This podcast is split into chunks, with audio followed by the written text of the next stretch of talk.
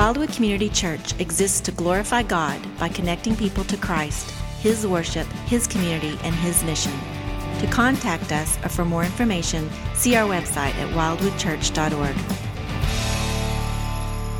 Well, my name is uh, John Abernathy. I'm the care pastor, one of the associate pastors here at Wildwood. I'm honored to be able to share from God's Word with you guys this morning. Uh, Mark is not able to be here. He has been leading us through this series in 1 Peter called True Grace. And he taught us through the first two chapters of 1 Peter.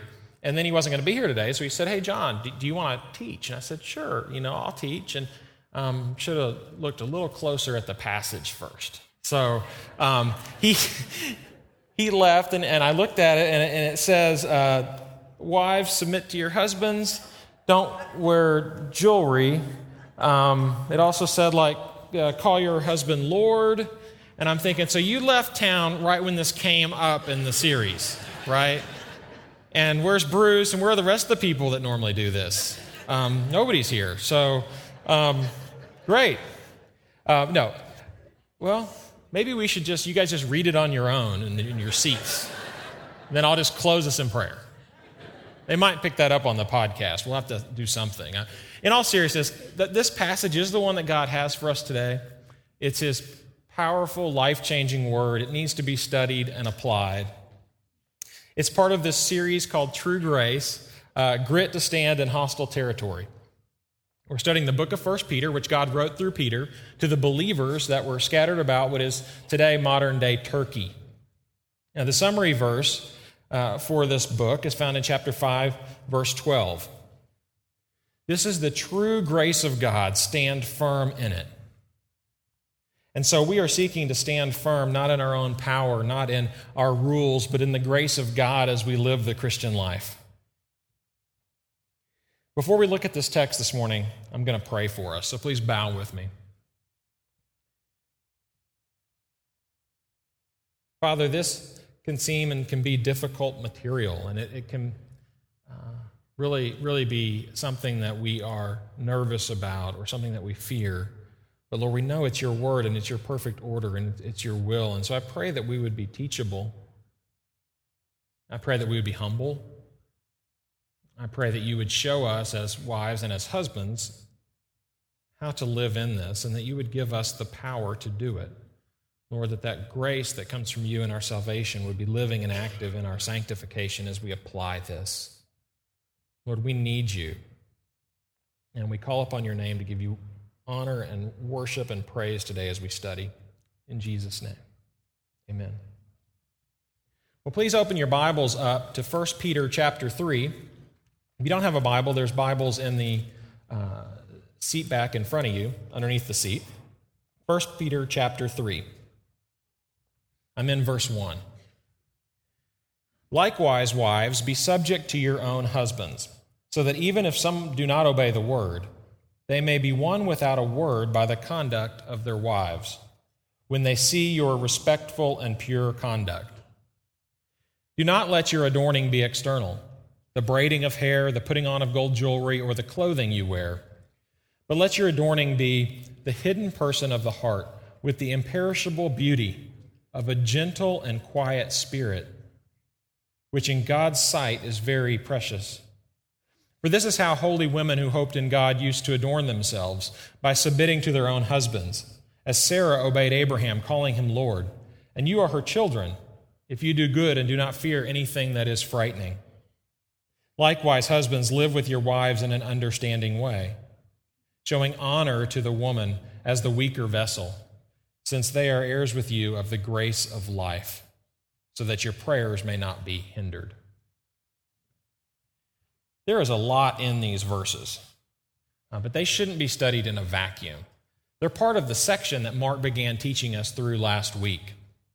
You know, in our study of 1 Peter, uh, we found that uh, the believers were called strangers and aliens and pilgrims and sojourners, that they were, we are citizens of heaven, not of earth, and that as we live, we have a purpose, and that's for those around us to see God's uh, grace and His mercy and the Lord through our lives. And then in verse 13 and verse 18 last week, we saw these terms submit. And it said all people are to submit to the government, to our authorities that have been placed over us. And then in verse 18, we saw that slaves are to submit to their masters. And Mark talked about that this was uh, by doing good, you should put to silence the ignorance of foolish people. That there is this encouragement in how we live in God's order that brings God glory. Chapter 2 ends uh, with this word that Christ himself is our example of submission, that he suffered for our sin. Uh, this great passage in those last uh, verses of chapter 2. It says, He is the example of true submission. And then today we have two more sections to look at. We have these first six verses, which talks about submission of wives to their husbands, so that their husbands will see the Lord through the wives. And we have husbands are to live in an understanding and honoring way with their lives and with their wives. So, as we transition, that's the background. Remember, there aren't verse divisions in the text. So, we're going to go right into this, and it's going to say, likewise, wives, and then likewise, husbands. Okay? So, look at verses 1 and 2 in chapter 3. Verses 1 and 2. Do you know a woman who has become a believer, but her husband is not? Or maybe a woman who is seeking to walk with uh, the Lord, seeking to follow God's plan for her life, but she's married to a man who is not, who is not actively seeking the Lord. Have you ever given her advice? Right? What did, what did you tell her? Might have been you. What advice did you get? Did you maybe talk about how she should approach her husband gently uh, to talk about her faith, or maybe what books she could read, or maybe have him read, or how to get him to maybe to come to church? Not a bad thing. Many of us have had that conversation. It even seems that, that the wife is the one who uh, can come back to the faith or come to the faith in the first place more often, right? The wife shows up. Um, well, God gives a lot of hope to that woman through this text today. He leads her in how to live with her husband, and he says this that she's to show, not tell, her husband about Jesus. She is to show, not tell her husband about Jesus. Just the fact that Peter here is talking to wives who might come to faith without their husband, that that might be known, is pretty incredible in that culture, right? In that culture, women weren't seen as equals to men. Men had the power, men had the control, uh, even to the point that they could put their wives to death. Pastor John MacArthur says in the Greek culture in which Peter lived, for a woman to change her religion without her husband doing it was unthinkable. Their opinion was considered irrelevant, immaterial, and unwanted. But this wife becomes a believer, and these followers of Jesus are saying that there is equality and there is unity amongst those that are in Christ. MacArthur continues, he says it would be immensely embarrassing to the husband because no woman ever did that independently of her husband. But now the gospel has come to all Jews, Greeks, men and women, slaves and their masters. And in Christ, through the gospel, there is now unity, there is equality. And so she is seeking to see her husband come to faith. What should she do?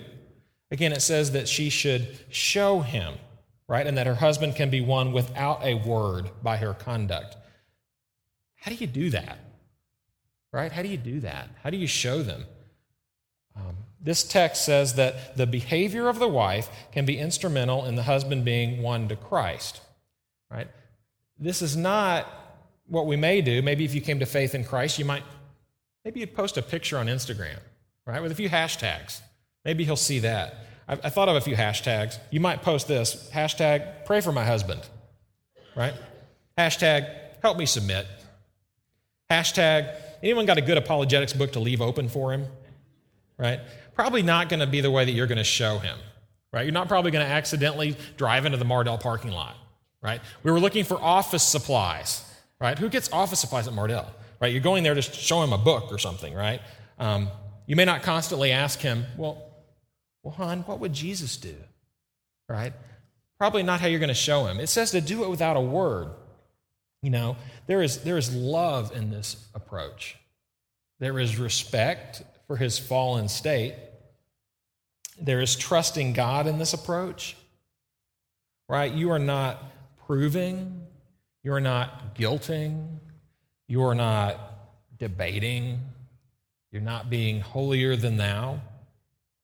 It's the wife letting the Holy Spirit change her inwardly and trusting God to use that inward change to reach her husband for Christ.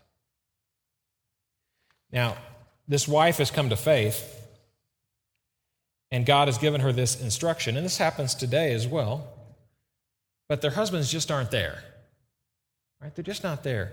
Um, the, the husband may be apathetic, he could be hostile, um, no telling what he's acting like. Uh, the Bible says he's still dead in his sins. He doesn't have the Holy Spirit to guide him. He might not respond in a loving or kind way to his wife as she seeks to follow the Lord. You know, a husband might disregard it. He might blow off his wife's new faith. He might be threatened by it, right? He might uh, be threatened by her new believing friends, those people you're hanging out with. Make it difficult for her to go to church, mock her beliefs, you know, he might say, You're kidding, right? So, so what? You're going to quit drinking, you're going to go to church, take us all to potlucks.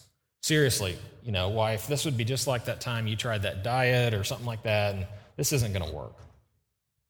Right? He might see the wife in the midst of a difficult time, an argument, and say, See, that, that Jesus stuff isn't helping you at all. You still cuss and you argue and all that stuff. Right? This might be difficult. He might have his pride hurt all these different responses from, from the husband as the wife seeks to show and not tell. But the Lord is in this. The Lord is in this, and He is working.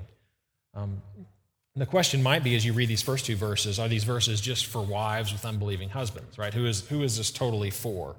Um, there are differing opinions by commentators on that, on whether this is just for that in this passage, but there are other scriptures that talk to wives in this way. Colossians 3:18, wives submit to your husbands as is fitting in the Lord.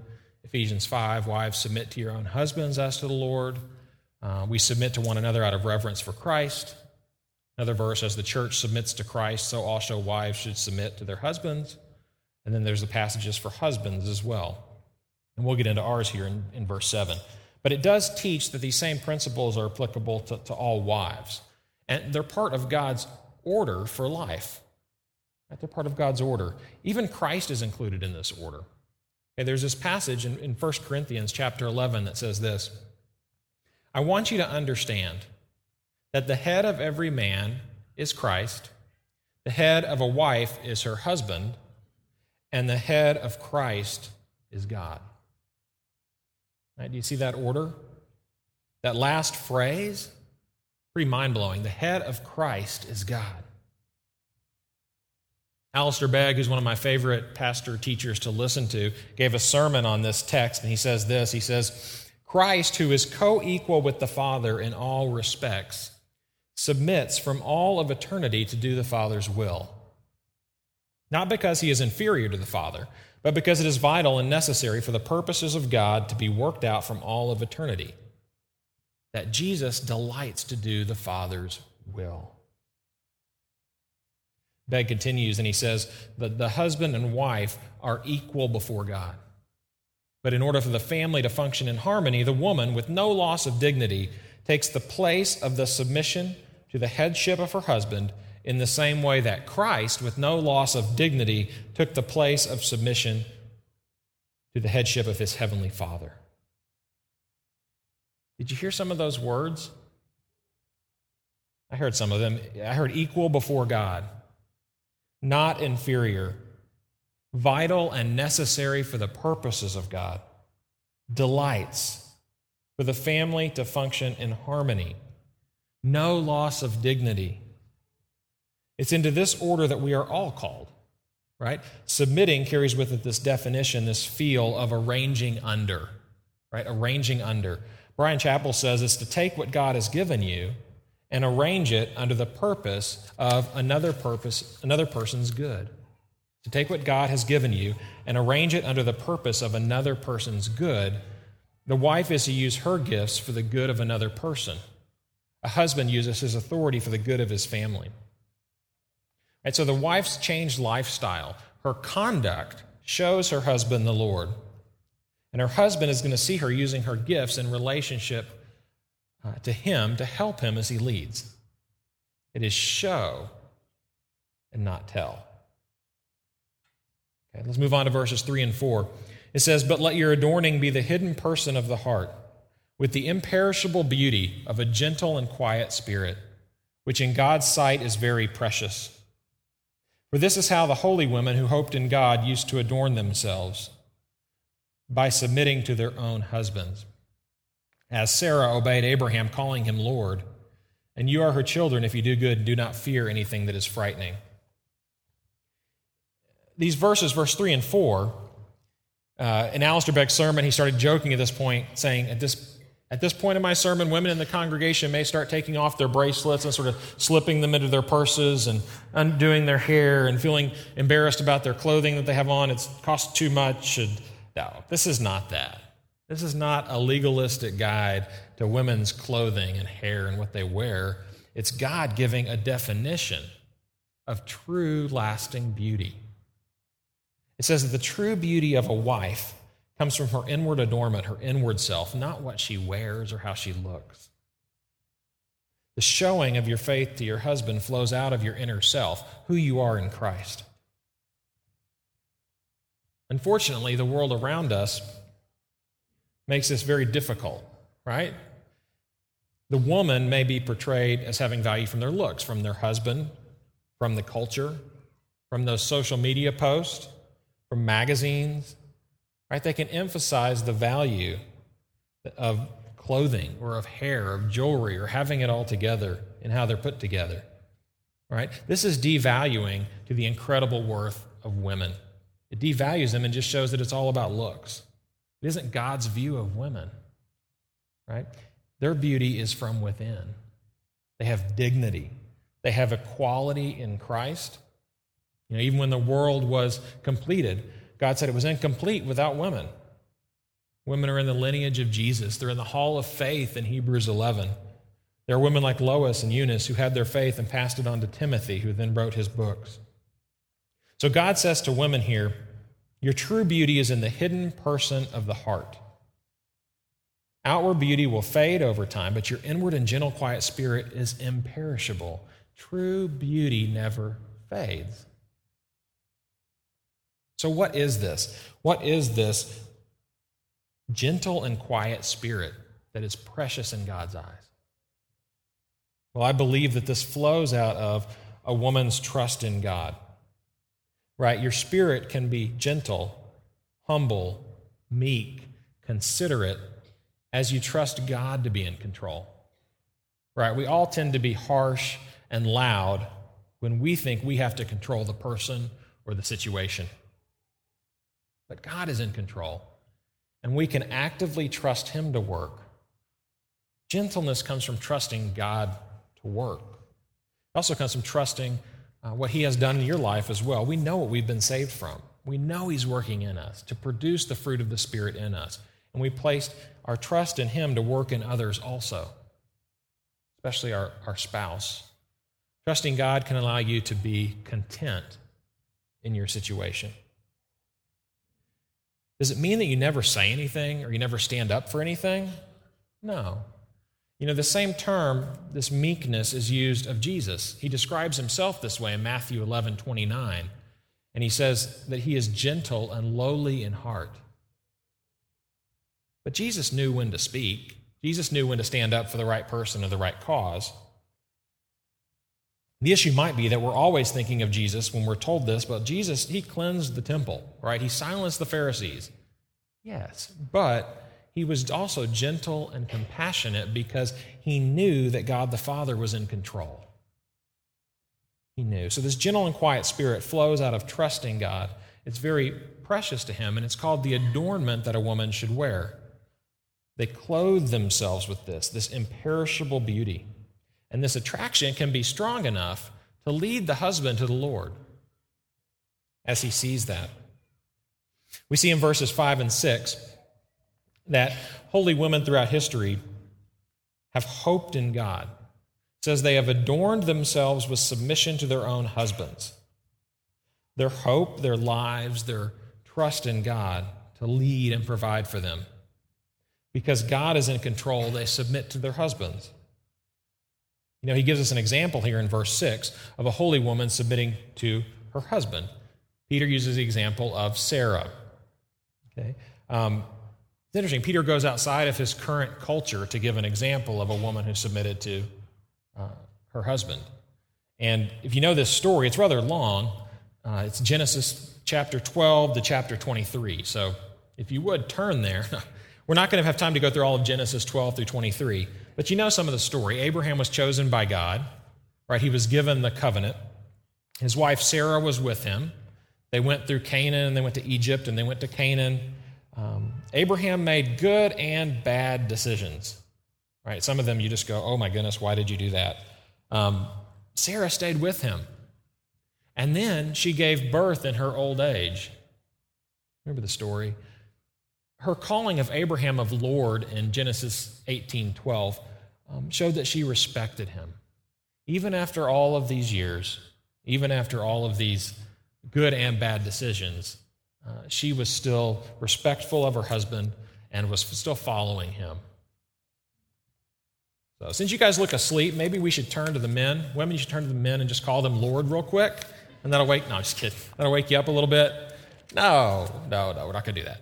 Uh, this, this verse also says that, uh, let me put my head down real quick. Uh, wives can be Sarah's children as they seek to do good. Right, this follows on that thought from Galatians 3:29 where it says that believers are children of Abraham. So here it says that uh, wives can also be Sarah's children. And then it ends verse 6 with this exhortation to wives. And it says, Don't fear anything that is frightening. Don't fear anything that is frightening. The word there is literally the word used for terror. And it doesn't, it doesn't say what it means. What does that mean, don't fear? What am I not supposed to fear? Well, in this context, as I read it, it might mean that you're not supposed to fear what will happen if you submit from the husband, from the world around you. There, there's a lot of things that you might fear, right? A, my, a wife might worry that the husband is going to walk all over her. She might say, This is old fashioned. I'm submissive. My husband, he's just going to walk all over me. And that's a fear. He says, Don't fear. The scripture says here that actually the opposite of that may happen. An unbelieving husband may be drawn toward faith. He may be drawn toward a new life in Christ as he sees the conduct of his wife. says the couple may have fought and yelled and they may have bossed each other around, but now the wife is full of the Holy Spirit and her demeanor, her responses have changed. She has this very precious, imperishable quality of a gentle and quiet spirit. She desires the best for her husband, and that's for his life to be changed by having a personal relationship with Christ. Her hope is in God, her trust is in God. And because she trusts in God, she doesn't have to win every argument. She doesn't have to yell to change things. She trusts in God to work. She has a beauty uh, that won't fade.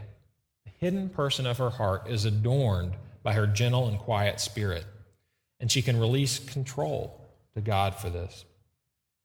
It's beautiful, it's attractive, and it, it can win the husband to Christ. You know, there are some other fears that you might have. What if you fear, you know, I'll voice my opinion, then he'll give his, and then he'll just get his way. You know what submission is? He gets the last word, right? He'll always do it his way. That could happen. That should never happen. It shouldn't. The husband doesn't understand what he's got. Genesis 2:18 says that the wife is given to be a helpmate, to be a helper. It wasn't good for man to be alone. We need the leading of our wives in the decisions. We need her insight. Um, if she has a red flag about something, you better take that very seriously, even a yellow flag. Right? I was trying to think of big picture situations where Lori and I um, disagreed on something and I went forward, and I can't think of any. I trust her so much and where the Lord leads her that this would be a huge mistake. Right? The goal should be that we have unity in our, in our decision. And if not, then we're probably reconsidering that. Well, what, what if the husband wants you to do something that's apart from God's revealed plan. Right? You probably thought of this last week, verse 13, when we talked about the government. What if the government asked me to do something? And we know from Acts that the believers, uh, sometimes they followed the government's plan, sometimes they didn't, right? Um, if he's asking you to violate God's will, um, then you have to make a decision as to how that is going to play out in your relationship, what you're going to do with that, and get counsel from other people. Obviously, if this is an abusive situation, um, this type of submission has nothing to do with that. You need to get help in an abusive situation. It's not talking about that. Okay, but there are times where uh, you may have to go with what God says and not, not your husband. Well, how, how do wives learn about this? Is there, is there like um, a book or a seminar or a session? Well, the scripture gives us a way that, that women should learn. It's this passage from the book of Titus. You guys may be familiar with this. It's Titus chapter 2. It's on the screen. It says this Older women are to teach what is good, and so train the young women to love their husbands and children, to be self controlled, pure, working at home, kind, and submissive to their own husbands, that the word of God may not be reviled. So, as I read this, it doesn't say husbands are to train the wives and how to do all these things, right? It says godly older women are going to teach and model and remind the younger women. They're going to teach them and remind them that their true beauty is inward. That's a gentle, quiet spirit. They can tell them about their struggles, their victories, and believing and walking in this truth. They can give them advice and how to live out these verses. Again, this is not the husbands. There should be no tonight, well, John said in church that, you know, shouldn't happen, right? In the midst of an argument, men, you can't say, well, now you aren't being too quiet and gentle, are you? Right? Doesn't happen. Not a good idea. It's the older wives. Now, husbands are not to be the change agents for their wives' submission, according to this. Instead, an active prayer for our church should be uh, for the older women to be leading the younger women, for the older women to be leading the younger women in our church. Well, husbands, I've seen you out there, and I have seen you nodding in agreement to the submission thing. I've seen you elbowing your wife. Some of you are downloading the podcast as I speak for her to listen to later, just in case you missed points, right? You're, you're pointing down the aisle at your mother in law. That's you. That's you, right? Um, but there's something for us here as well. So look at verse 7. Verse 7. There's a lot in one verse. It says this Finally, all of you, uh, excuse me, likewise, husbands, live with your wives in an understanding way. I just wanted to skip it. Um, likewise, husbands, live with your wives in an understanding way, showing honor to the woman as the weaker vessel, since they are heirs with you of the grace of life, so that your prayers may not be hindered. It says, likewise, just like the verse uh, in verse 3 1 says, so we're going to go back, um, just as women, just as slaves, just as our uh, appeal to submit to the government, likewise, husbands. then he says this you're to live with your wives in an understanding way to show her honor. This is a hypothetical question for the wives. Hypothetical means don't raise your hand, don't even make any facial expressions. Okay? How many of you really deeply want to be understood by your husband. Right? Thank you. hey guys. Awkward moment where I need some sort of smoke bomb to disappear off the stage. Um, I may not be the, the top student in the room, but I bet 100% of you want to be understood by your husbands, right? Um, to the point that it's even laughable that husbands would go, Do they really? right?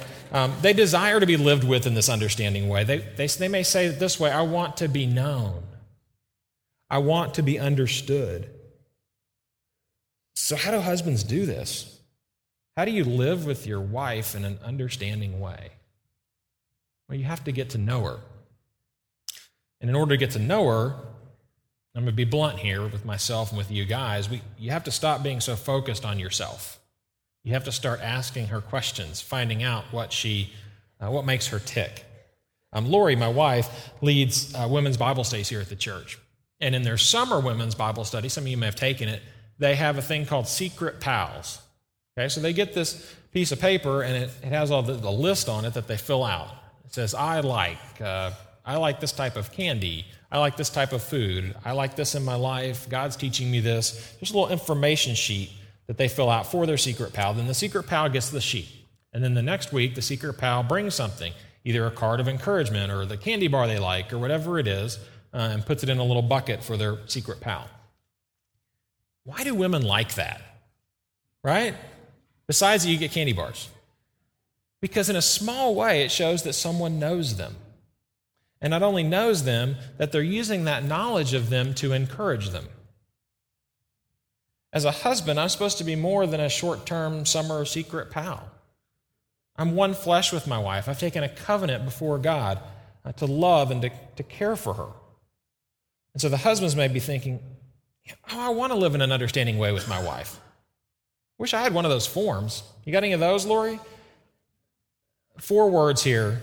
Shouldn't be that hard to understand. Just ask her instead. Okay, just ask her. Talk to her. Ask her about her favorite foods. Ask her about her hopes, her dreams, what makes her tick. Ask her those things. Wives, if your husband does this, don't do this. Don't say, well, that's because John told you in the sermon to ask. Right? Yes, that's why they're doing it. That's why we have a sermon. They're told to do something and they're trying to follow through. Okay? Don't make them feel dumb that they don't know the answers to these things. Okay? Yes, you've been married 27 years and he doesn't know your favorite candy bar. Tell him. Right? He's trying. Cut us a little bit of slack here. Okay? We're trying to understand you. And this understanding isn't just supposed to be about knowledge. We're supposed to, the text says, live with your wives in that way. We have to apply what we learn about our wives. We have to honor them, to cherish them. It says here that they are uh, the weaker vessel, probably talking about physical strength. It says they are heirs with us of God's grace. They are equally loved. They're equally saved. They're equally sealed by God through grace for eternity. We have to become the godly servant leaders that our wives want to submit to. We have to understand them. Peter gives a reason here at the end. Uh, very interesting. He says, so that your prayers may not be hindered. Don't miss that. Live with your wives this way, with understanding, with honor, as heirs, so that your prayers may not be hindered. Right? What does that say? It says that your spiritual life, husbands, can be clogged, it can be obstructed, it can be blocked if you don't live with your wife in an understanding way. The word hindered carries the meaning of having an obstacle thrown in the way of your spiritual life.